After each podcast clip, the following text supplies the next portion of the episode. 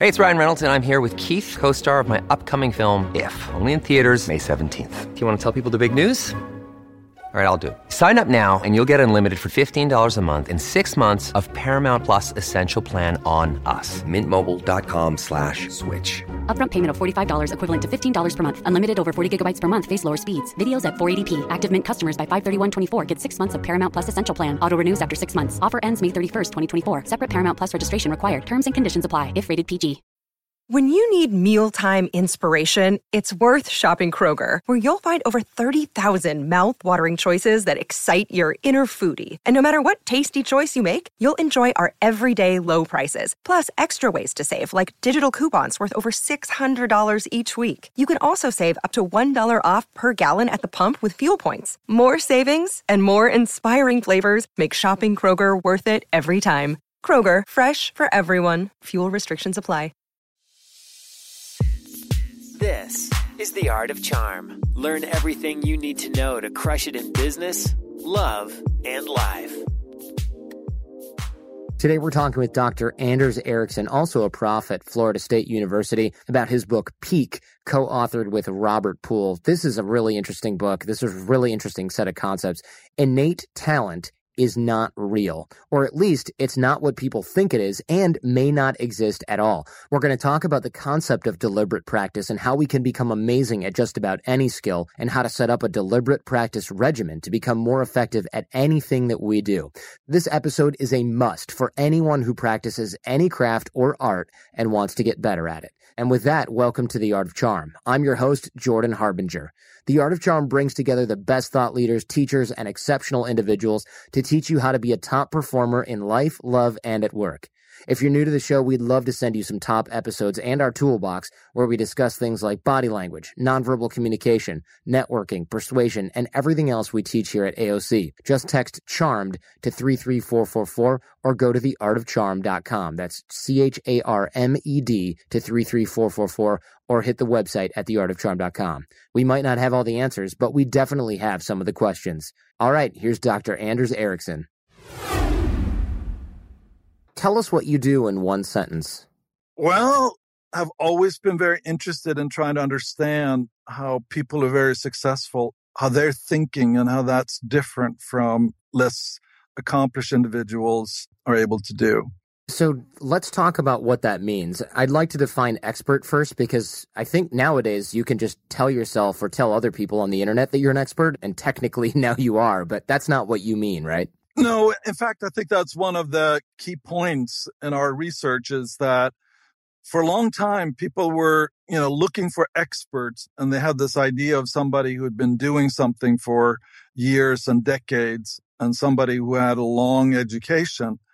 And I think that created some problems because once you started testing these individuals using kind of objective tests on their performance, you kind of surprisingly found that additional years or decades of experience really didn't improve their ability to kind of perform at a higher level. So if we're talking about psychotherapists, for example, having 20 years of experience treating patients is not a predictor that your patients will be having better outcomes than a colleague with much less experience. Yes, exactly. So I think that's important. So you had to kind of codify this. And I want to step back and talk about perfect pitch because I thought this was a great example of innate talent or the fallacy of innate talent. Can you tell us what this discovery meant and what this was? Oh, right. People for a very long time were looking for these kinds of abilities that could possibly explain now why some people are more outstanding musicians than other people. And and one of the things, you know, looking in particular at Mozart, which is, I think, the prototypical prodigy of somebody who performed at a very high level at a young age. And he had this ability that's referred to as perfect pitch. So you can actually play a tone in isolation. And one way of thinking about this test is that you're basically your eyes closed and somebody's hitting a key on the piano somebody with perfect pitch would be able to tell you exactly which of the keys that somebody hit. And that ability is sort of intriguing because when musicians, adult musicians, tried to acquire this ability, they found that it was almost impossible for them to do. So here we have something that Mozart exhibited as a kid that other musicians, when they try to acquire that ability in adulthood, are pretty much not able to do it. right. Yeah. So that would seem, you know, to be something that some people are born with and other people just don't have the genes to support that. Genetic or innate talent, essentially. Exactly. And, and one of the things that people found out that maybe, you know, modifies the importance here of perfect pitch is that several famous musicians who were very successful did not have it. So it's not like you can't be a very famous musician without having it. But more recent research has really looked at it and tried to understand now at what age does this develop? And what they found was that, in fact, when you're young, between three and five, this is now something that's quite easy to develop. In fact, there's a recent study by a Japanese researcher who took average kids and basically gave them training, uh, these young kids, and were able to all give them basically the performance of perfect pitch. So now I guess, and this is consistent with some ideas that we proposed a long time ago, namely that maybe it's the early training in music that actually provides this kind of training that allows children to acquire this ability. And what's intriguing is as the brain grows when you're five or six, it seems that now it's developing in a different path if you haven't already acquired this ability. So basically, it's going to now be impossible for you to acquire it in the same way and very difficult to acquire it using other different methods. The researchers ended up being able to teach people perfect pitch, which is something that heretofore was considered something that you had to be born with. Exactly. And these kids were now between three and five, which is a very young age to teach kids just about anything. But, and it's also related to the fact that some languages like Mandarin are tonal languages. Oh, don't I know it? Yeah. And in those languages, you really do have to be able to make that kind of pitch distinction in order to be able to understand the words. And in those cultures, individuals who start training music early on almost always have perfect pitch. Interesting. It seems that the brain is actually susceptible to certain kinds of encodings. And if you get the training, now will you will actually put the brain on a different path. And it turns out that you can actually see brain differences in those people who have perfect pitch from those who have not. You know, that ability influences now the development of the brain. So tell me this. I don't know if this makes any sense with your research, but when I was a kid, I decided to learn to play the flute, which was like a terrible decision socially because a boy who plays the flute, I didn't see this coming, which shows you where I was uh, in my social development as a kid. I just thought, hey, it's really light and I don't have to carry it around. I was the only guy who did it, but we got a chance to perform our own music, whatever we wanted to perform on Fridays. And most people would go to the music store and buy some sort of like TV themes book or whatever but they were all songs for girls, especially with the flute, because they assumed that's who was playing it. So I had to write my own because I wanted to play the A Team, not the theme song from Hello Kitty or whatever it was. So I would sit there and watch things like Cheers and A Team, and I would memorize the song in my head, which was, you know, something that easily gets stuck in your head. And I would simply write down the notes and then I would go in and play it. And I didn't need to necessarily read the notes. I would just play the instrument from memory and now I can speak Chinese, by the way. I'm learning it and I have no problem with the tones whatsoever. Is there a linkage there? You know, it's quite possible here that because I know that some people really do have difficulty with Chinese with respect to that learning the differences of the tones. In a sense here, I guess perfect pitch when you can actually distinguish, you know, almost like a hundred tones. That is obviously a slightly different skill than being able to recognize different tones within sort of a more normal range. And people have told me here that there are certain kinds of things. So when you recognize, it used to be that car horns were actually in a particular tone. And people would say that you kind of hear that this was a car horn, which implies here that they were able to make some kind of distinction here about the, the tone level. So, so there may be a much more range of ability when it comes to making those distinctions than where perfect pitch is now an extreme case here of somebody who can distinguish close to 100 different tones, whereas other activities maybe require discriminating, you know, four or five. Okay, this makes sense. I was just curious. I'm not trying to say like, oh, I'm a musical prodigy. I'm definitely far from anything like that. And I certainly can't speak Chinese fluently and flawlessly, but I can certainly hear the difference between the tones. And I just thought maybe those things were linked when I was reading the book. So essentially, by teaching perfect pitch, researchers have shown that extraordinary skills are learnable and teachable, not just something you're born with. By the way, the book is called Peak for those of you who missed the title the first time.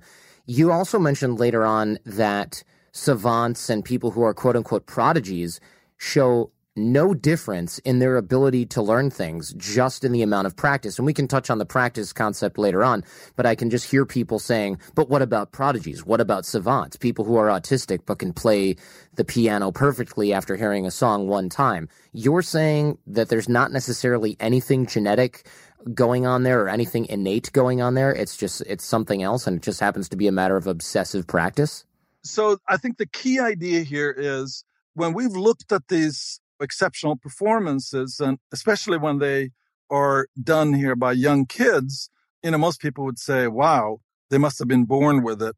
If you actually try to describe the detailed environment of many of these individuals, you find that they engaged in a lot of sort of guided practice where an adult was actually helping them develop these skills, especially when it comes to music performance.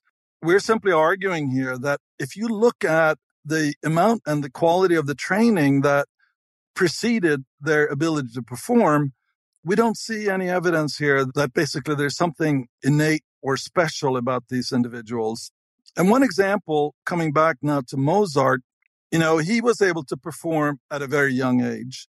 What most people don't recognize is that Mozart's father was actually a pioneer when it came to training children and thinking up ways in which you could actually design training activities for children so they would be able to master a musical instrument at a very young age. And there is a development in that most people have heard about with the Suzuki method for playing. And the Suzuki method is basically based on the assumption here that, you know, every child learns to speak the language. And if you look at the kind of activities that the child engages in in order to learn how to speak, you know, the native language, you can apply the same methods for them to learn how to sing and how to play an instrument.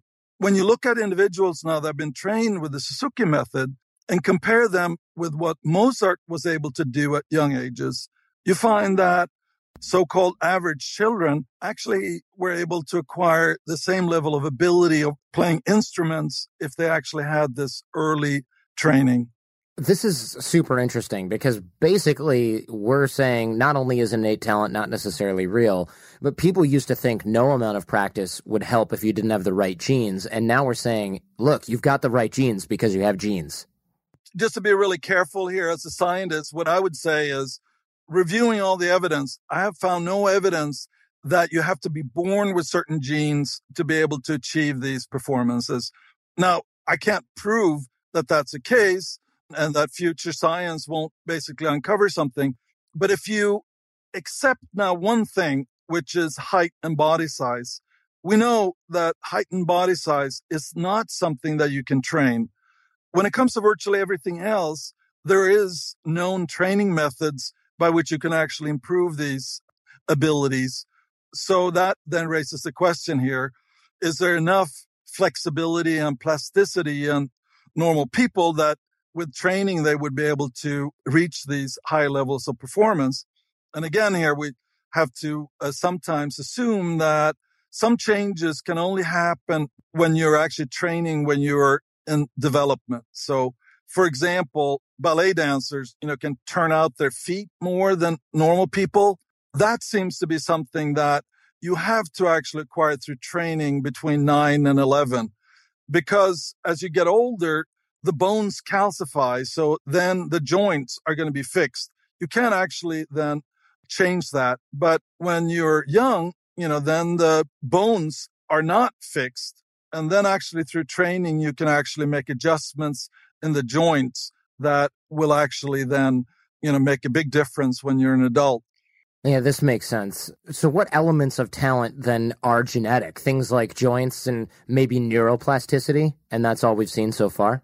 Well, to be honest here, I think when it comes to, you know, the height, which is sort of useful in basketball and other sports, you know, to be tall, turns out that the reverse is true for artistic gymnastics, where being short is really a major advantage in order to be competitive in gymnastics.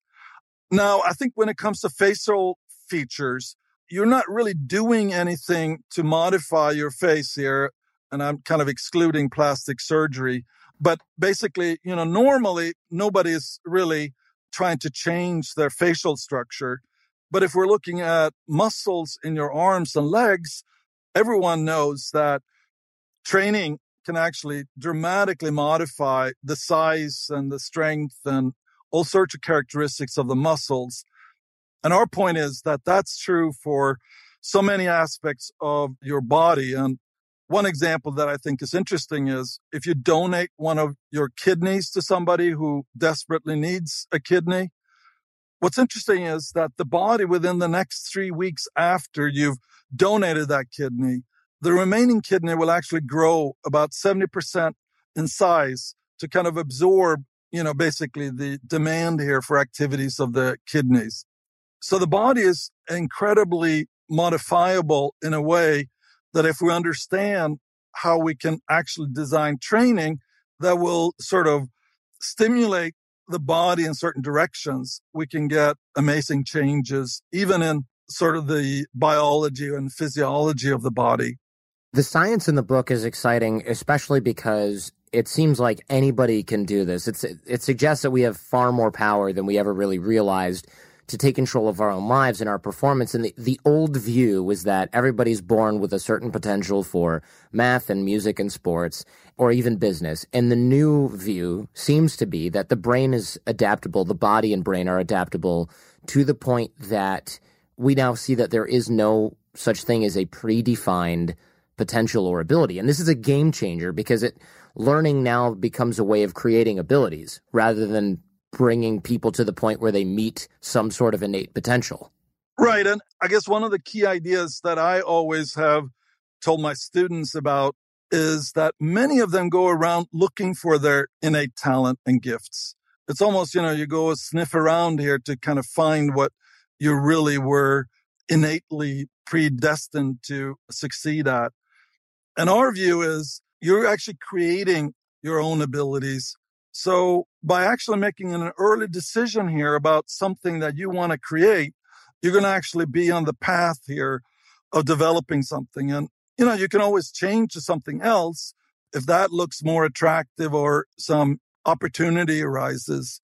But the idea here that you actively have to create yourself is something that I think is a really key new idea that will make a big difference to people. Yeah, well, the reason I picked up the book was because I saw that it was about the right sort of practice, deliberate practice, the right sort of practice carried out over a sufficient period of time leading to improvement, not natural talent and not certain types of just keep doing it and it'll work. You mention in the book that human potential, or maybe potential is not the right word given what we just discussed, but in the last hundred years or so, human achievement things that people can do in, individually in sports or whatever seems to have increased dramatically in pretty much every field. To what do you attribute that change? Well, we kind of argue that if you try not to find the type of practice activities that's really effective and and the best way I guess to do that is to find a teacher who would be able to actually guide you to assess where you're at. In a sense, here, building something like a house, well, you're going to do better here if you get the foundation right. Because if you mess up here in the beginning, you're going to acquire all sorts of habits that later on will actually make it more difficult for you to continue. These historical changes we find are closely related now to insights about effective practice. For example, I guess when it comes to long distance running, the speed by which you can run long distances fast, people realize could actually be improved here by interval training. Now, interval training, you're actually pushing the limits for maybe 100 yards and then you basically are exhausted. So now you walk a little bit and then you push yourself for another 100 yards. That kind of training will actually stimulate now the physiological structures. So you will be able to have more capillaries that will give your muscles blood.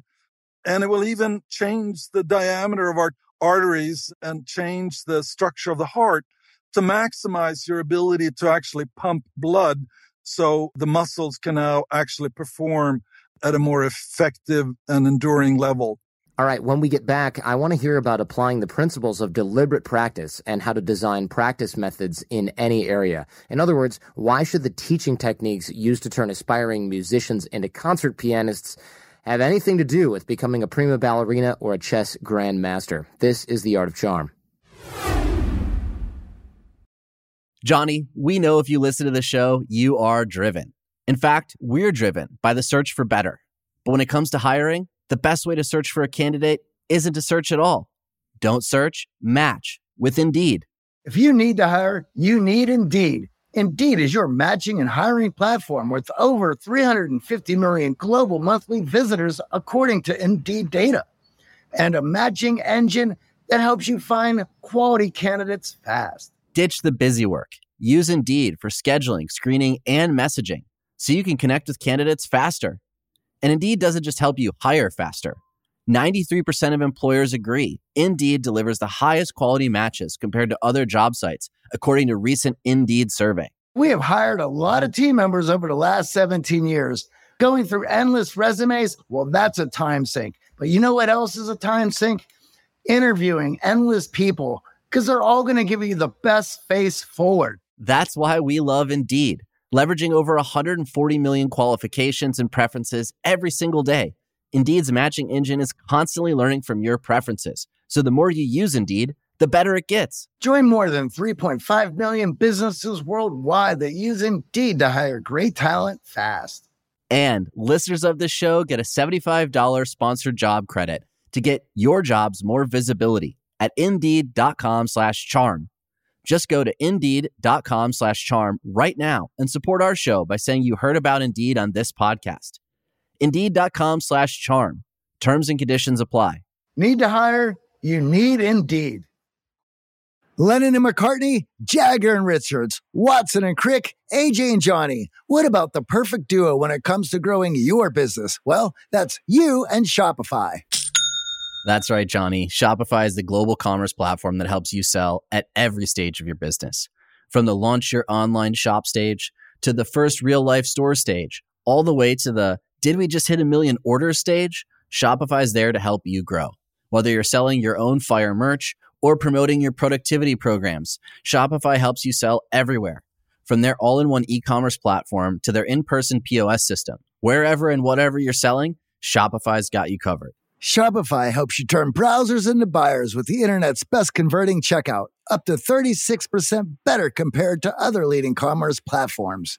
And sell more with less effort thanks to Shopify Magic, your AI powered all star. What I love about Shopify is no matter how big you want to grow, Shopify gives you everything you need to take control and take your business to the next level.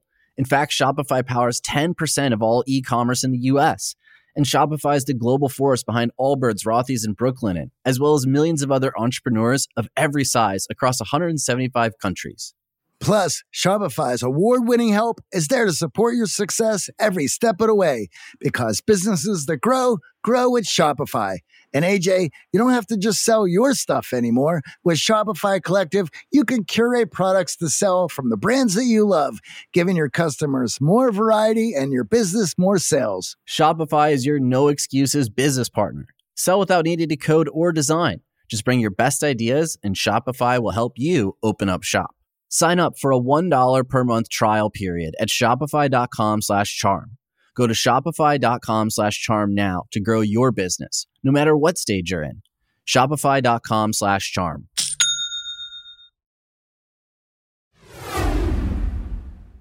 All right, we're back with Dr. Anders Ericsson. I'd love to hear more about deliberate practice. I mean, human potential, or at least human achievement, has increased so much over the past century, in part or in large part to what we consider deliberate practice or different training methods. What do these training methods have in common, and how can we start to harness these for ourselves? Because I think everybody listening is thinking, all right, I'm writing down deliberate practice because I want to be better at anything from writing to running. Right. And we kind of make distinctions between different kinds of practice. And I think what a lot of people, professionals in particular, you know, argue is practice. A doctor sees patients, tries to diagnose them and recommend treatment. Somebody else is doing their job and they're just doing essentially more of the same. You know, they may encounter different patients or different projects, but they basically are not asking the question here, you know, how could I basically do this better?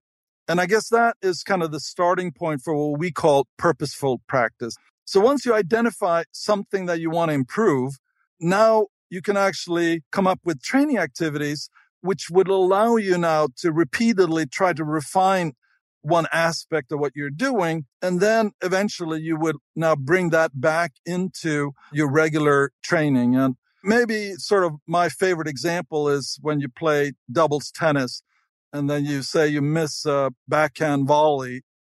Well, the game, if you're just playing with friends, is just going to continue. So maybe an hour later, you get into the same situation and you're not going to be able to do any better at that time.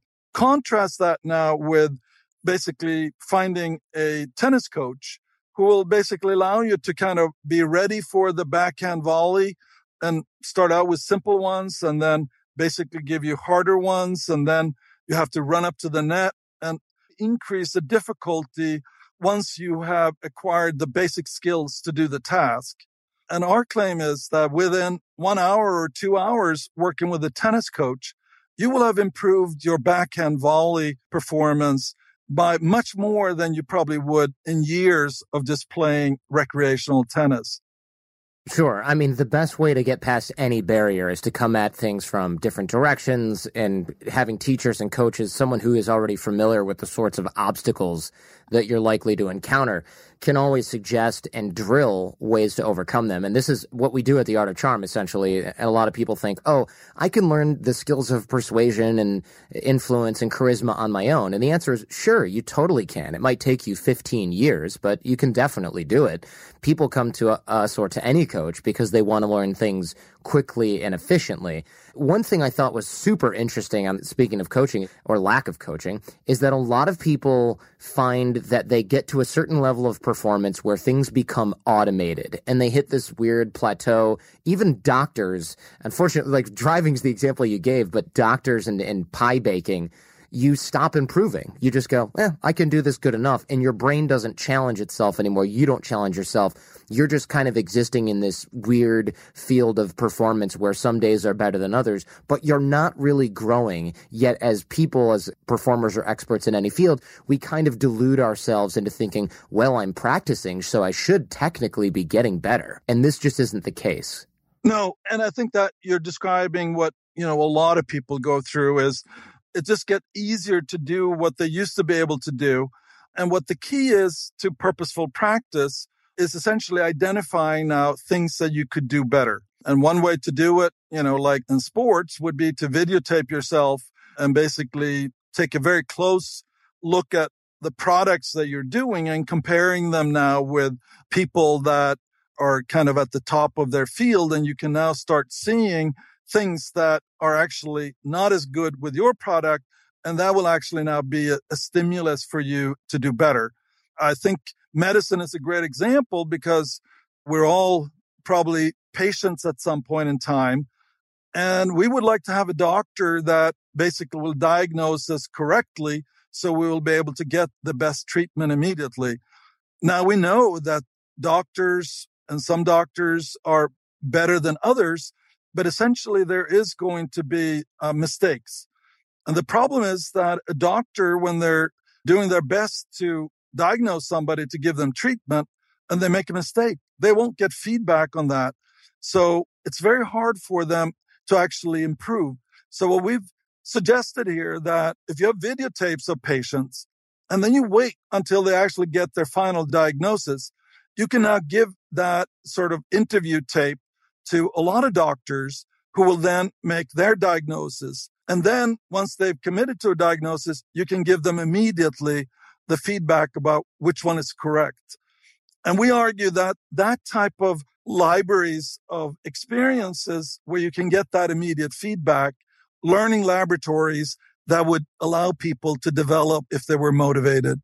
This is excellent. It's funny you should mention videotaping as well, because at AOC Bootcamp, the live training that we run here in LA, we do a lot of videotaping of people in social interactions, which is one area where you will literally never see yourself Uh, from any sort of removed stance because nobody films themselves interacting socially and acts naturally. It's almost impossible. And so breaking this down, we can do a lot of purposeful or deliberate practice. It's focused. It has well-defined goals. It involves feedback. And of course, being on camera and being in social situations where we throw you into requires getting out of your comfort zone. And these are some of the factors that you've mentioned in the book that purposeful practice has well defined goals, is focused, involves feedback, and requires being outside of your comfort zone in order to best practice and learn. Right. So the idea is that if you're going to improve, you need to find something that you can't do. So if you just keep doing what you already know how to do, then it's unclear how you can improve. By setting a goal that is reachable from your current level of performance, so you can now refine and actually by repetition now find ways to approach this task differently so you can reach that higher level. That is kind of the key here to improvement. And I think you could find anybody doing almost anything that, especially if you have a teacher looking at that individual, they would be able to help, you know, what it is that they should be paying attention to that they may not. And we also try to emphasize this idea of the mental representation. What is actually going on in the head of the person performing? Because that is kind of a key. So the more that you're aware of what you're doing, if you now make a mistake, you're going to be in a much better position here to make adjustments and corrections than if you're just relying on your intuition. Because if you just did something and it turns out to be incorrect, what is it that you should be doing differently if you encounter a similar situation in the future? So, purposeful practice in a nutshell, it sounds like get outside your comfort zone, do it in a focused way, have clear goals and a plan for reaching those goals, and a way to essentially monitor your progress. And then, of course, last but not least, stay motivated. And I would love to talk a little bit about motivation because I feel like that's something we hear about a lot from people who are high performers and low performers. Lazy people or people who seem to be lazy lack motivation, but even high performers, entrepreneurs and things like that often can lack motivation, at least in the beginning, because things are tough. It's linked up here with this idea here that if you really experience every situation as a new situation with new potential challenges, then I think you will enjoy that a whole lot more and will also sensitize you to things that you need to be kind of paying attention to. And if the outcome is not the one that you wanted, it will now provide you with sort of an idea here about something that you may be able to work out, not by interacting with new and other customers, but basically by finding a training environment that allows you now to kind of repeat and refine what you're doing. Now, we know about concepts such as neuroplasticity uh, with London cabbies and your study with them, where the parts that required a lot of memorization, things like that, were actually growing. And we also know through MRI with blind people that they use the visual parts of their cortex to adapt to disability. Is it possible then to shape the brain, my brain, your brain, whatever, in ways that we want to through the training? Can we actually modify the structure of our brain? Well, I think that all the research that I've seen with experts seems to suggest here that the training that you engage in will actually reshape the structure and the myelinization of the brain to actually allow you now to develop the control that I think is a key to expert performance. It's not the automaticity, but it's really the ability here to control your performance that I associate with a high level of performance is it safe to say that we can rewire our brains to become more talented according to kind of our non-traditional definition no talent often describes very generalizable abilities. What we find here when we analyze high level performers is that they've developed very specialized abilities that are adapted now to the particular kind of demands and constraints of the task that they're involved in. And that's actually one of the reasons why we would argue that the idea here that innate talent really plays a role when you're really skilled is really not well supported because we do find that when you start out with a domain like music or chess or something like that, then your performance on IQ test is actually correlated with how well you do in the beginning. As we're now looking at people who train and acquire now these tailor made mechanisms for dealing with a task that they're trying to improve, then the correlations with these general ability disappears. And I think basically the idea here of talent, it's almost like you have to assume that it's something general because how likely is it that being a violinist would be something that you're innately programmed for during the hundred thousands of years that humans were engaged in hunter gathering activities. Of course, people didn't necessarily evolve to play the guitar really well, right? That doesn't make sense. Exactly. That's very hard to believe.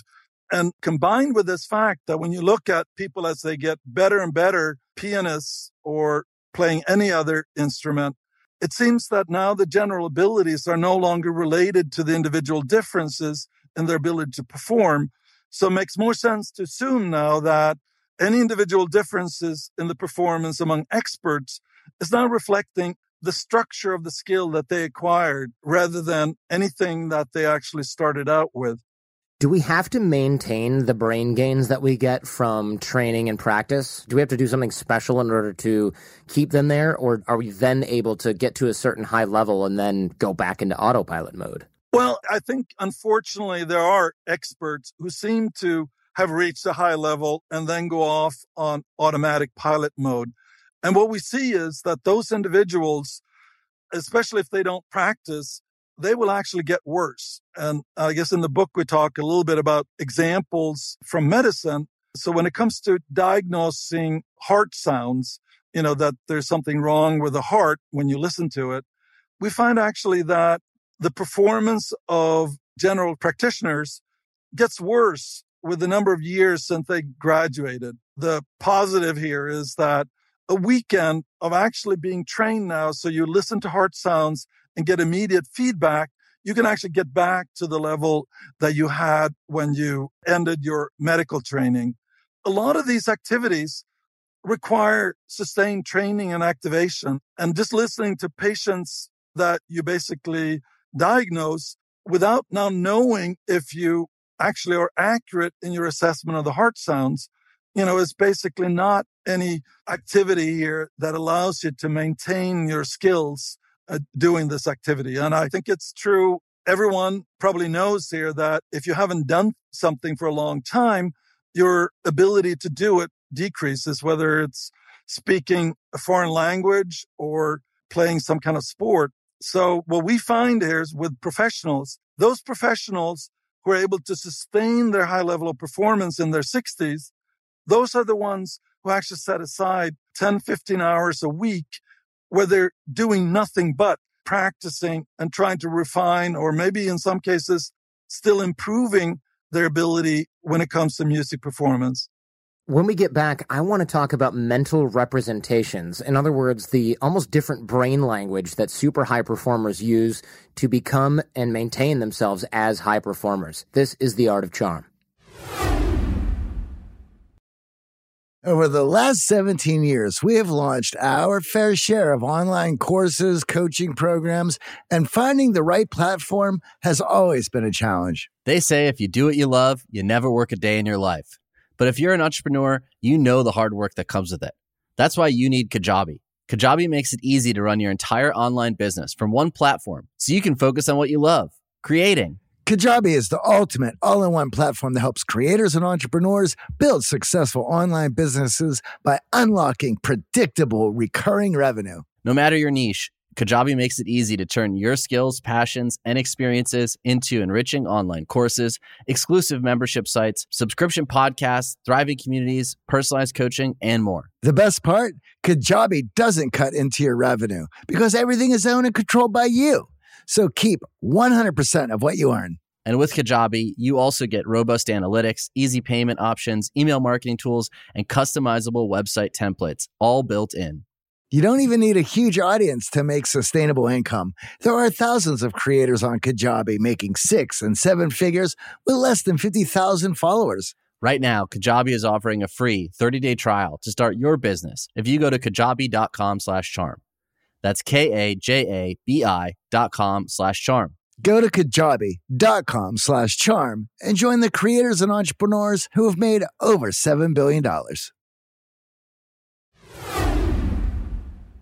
We're back with Dr. Anders Ericsson. I'm very interested in, of course, brain training and high performance. I mean, heck, that's basically what the entire show is about every single time we do it. I'd love to hear more about mental representations. This was something that was very new to me, and I'm trying to think of what mine are. I just think this concept, it's almost like a different language that you speak inside your own brain when you're really, really good at something. What is fascinating when you talk to experts who are really high performers, they actually have a very good memory of what has happened. And some of the early work that established this, you know, basically showed chess positions to people differing in chess skill. And they found that the world class chess players, after just seeing a position for five seconds, they were able to reproduce the entire position. So somehow when they saw something, they were able to kind of see the relationship between all the pieces uh, such that they would be able to kind of image that in their mind.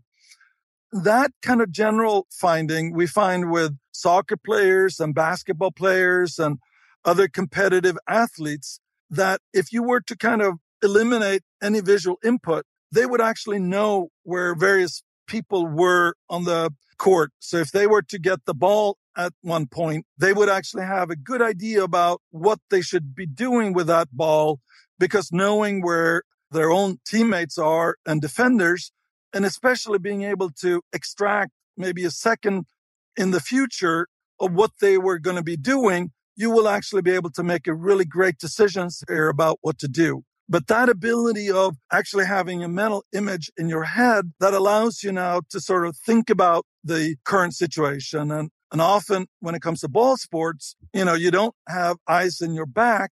So by actually monitoring, moving your head around, you can actually now form kind of a complete picture of what everyone is doing around you, even if you can't see them at the time when you have to make a decision. I think this is important. I want to sort of define this a little bit more clearly for people like me who might not be able to follow some of the complexity. Let's talk about chess, for example, something I know nothing about.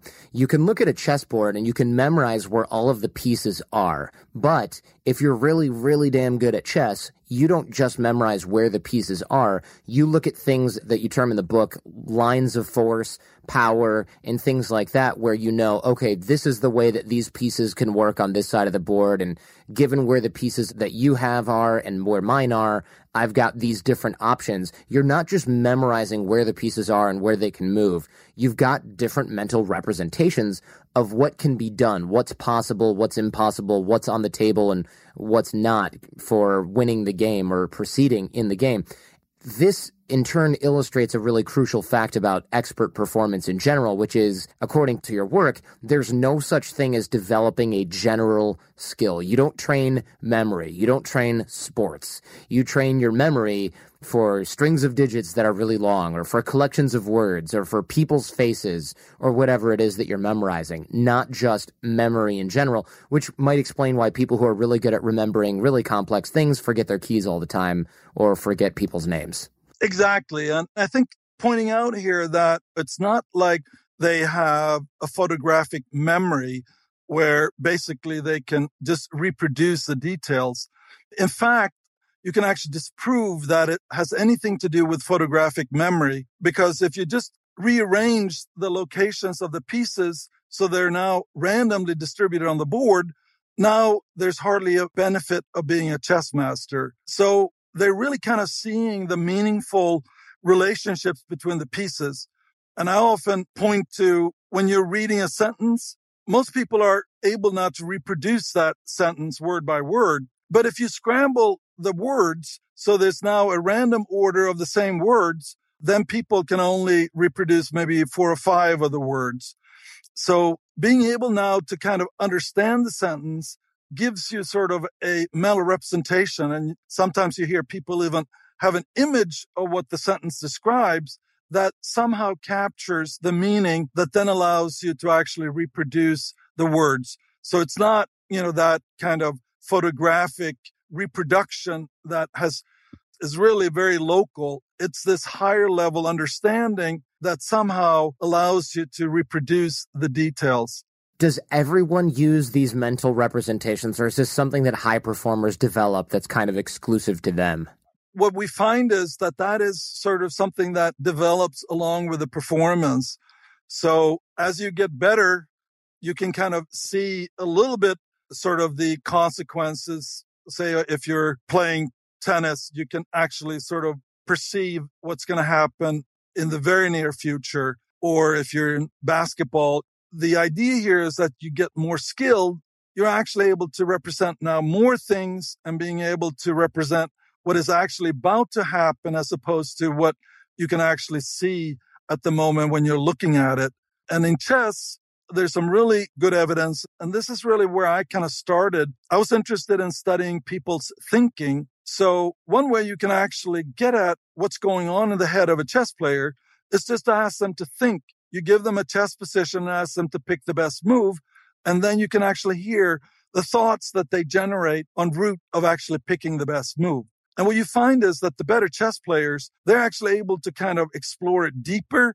And they're also more able because of their meaningful analysis to pick the kind of more promising directions where they should focus their analysis. A beginning chess player, maybe they're looking for ways to mate your opponent.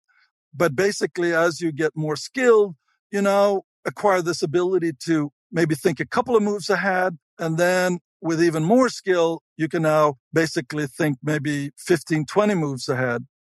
So basically, it seems like a hallmark of expert performance is maybe the ability to see patterns or things that would be random or confusing or all over the place to somebody who's not an expert. You can see them in these mental representations. They kind of bring order to chaos, right? As you say in the book, in other words, experts see the forest when everyone else only sees trees. Exactly. So you actually have that overview I think we believe that those representations are really critical to be able to perform at a high level, but they're also equally important when it comes to you trying to keep improving. Because if you're going to improve something, you actually have to have something that you can change. And the more refined your representations are about how you actually ended up deciding what you ended up doing, you will now be able to review that and see how you need to change that in order to be avoiding making a mistake that you ended up doing. One thing I thought was great news in the book is that in every area, not just in music, but the relationship between skill and mental representations is a virtuous cycle. So the more skilled you become, the better those mental representations are. And then, of course, the better the mental representations are, the more effectively you can practice and get better at that skill. And that's great news. But the problem is it becomes kind of a chicken and egg thing, right? Do we develop the mental representations first or do we develop the skill first and then the representations come after that? Et cetera, et cetera. I mean, where do we begin? Can we begin to consciously create mental representations that help us become more effective? That's where either the teacher comes in or if you basically engage now in some training activities that we find to be very closely related here to your improvement. So, for example, you could actually test your ability playing against world class chess players by buying books which documents each of the moves that they made in various games against other world class players. And instead of just reading to see what they did, you can actually look at that position and ask yourself, if I was playing against this world class player, what would I do? And then you come up with a move and then you can actually look up what basically that player did.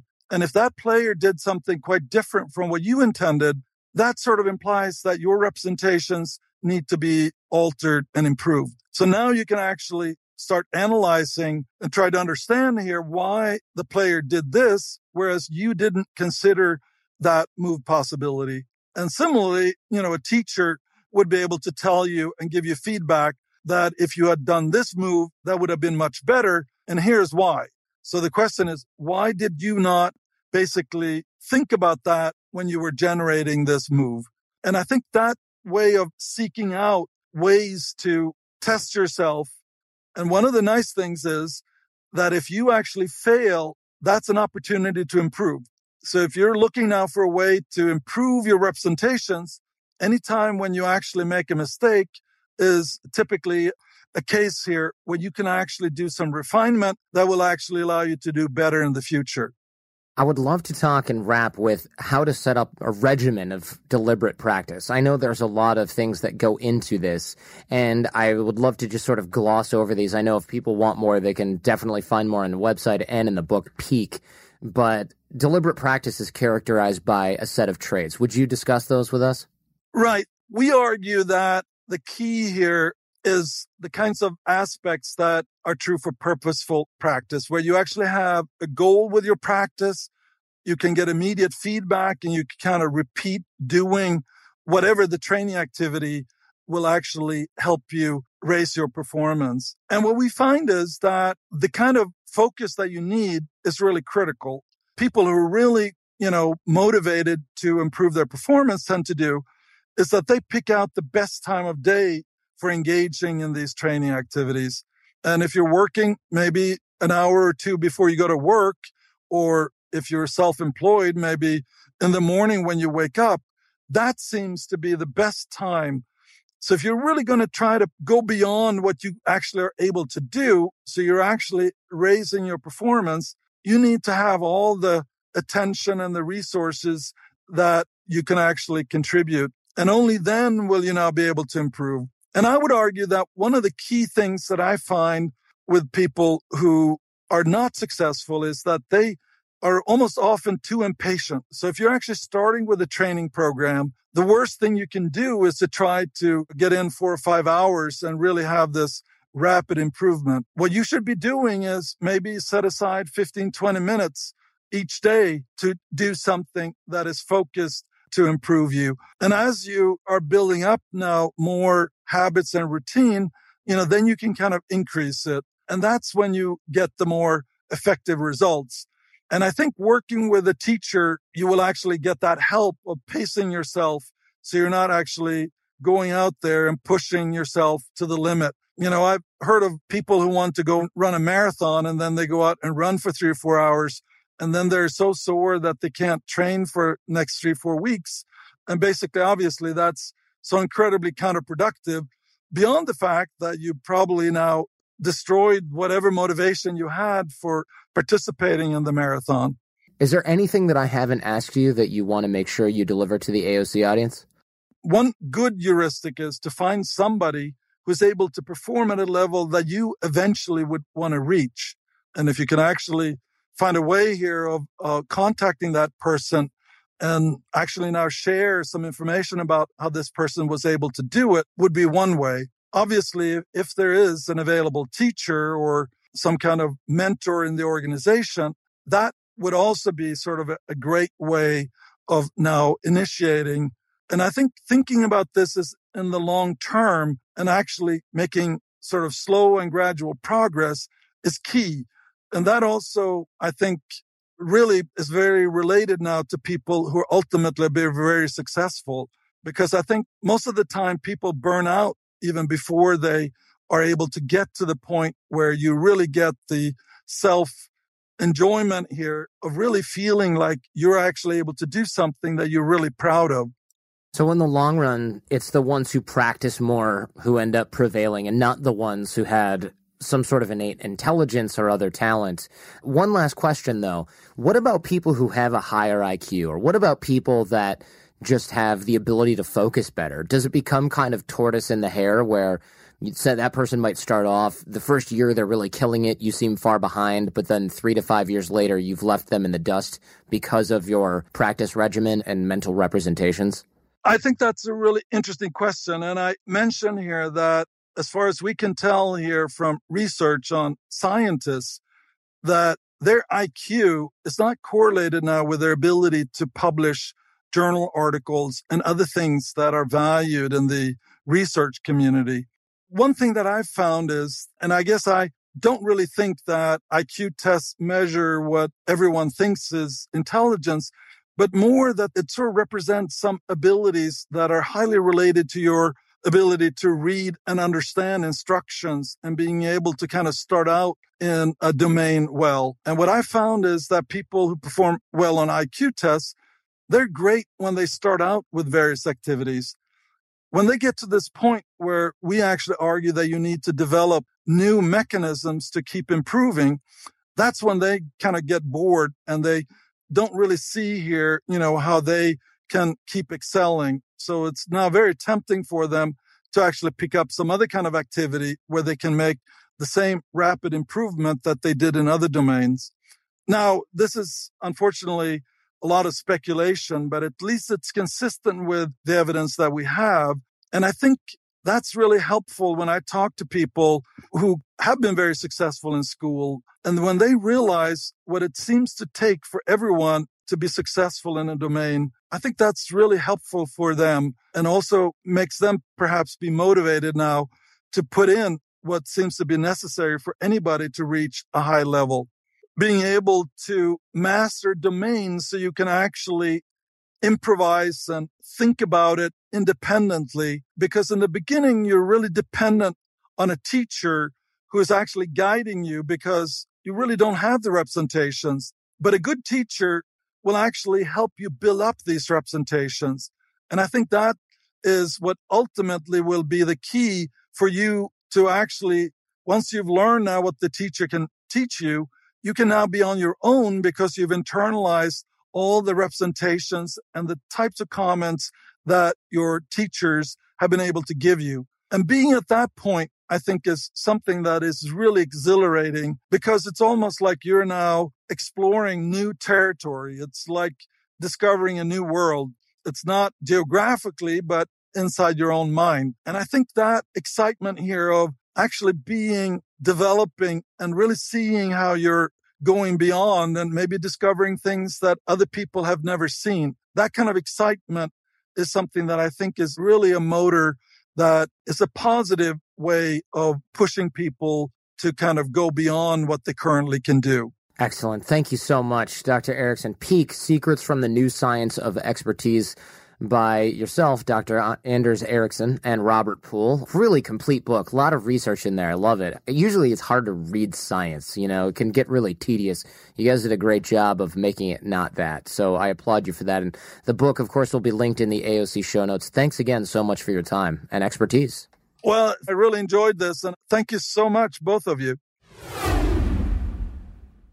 Super interesting show. In the book Peak, he goes after flow and talks about the differences between flow and things like deliberate practice and where these all fit together. I love the idea that innate talent is not real, or at least might not exist, and certainly isn't what we think it is. And the concepts and ideas of deliberate practice make things a lot more exciting for those of us who thought, well, I can probably just never do this because I wasn't born with X, Y, and Z genetics. That is exciting news for all of us who are high performers and would like to stay that way.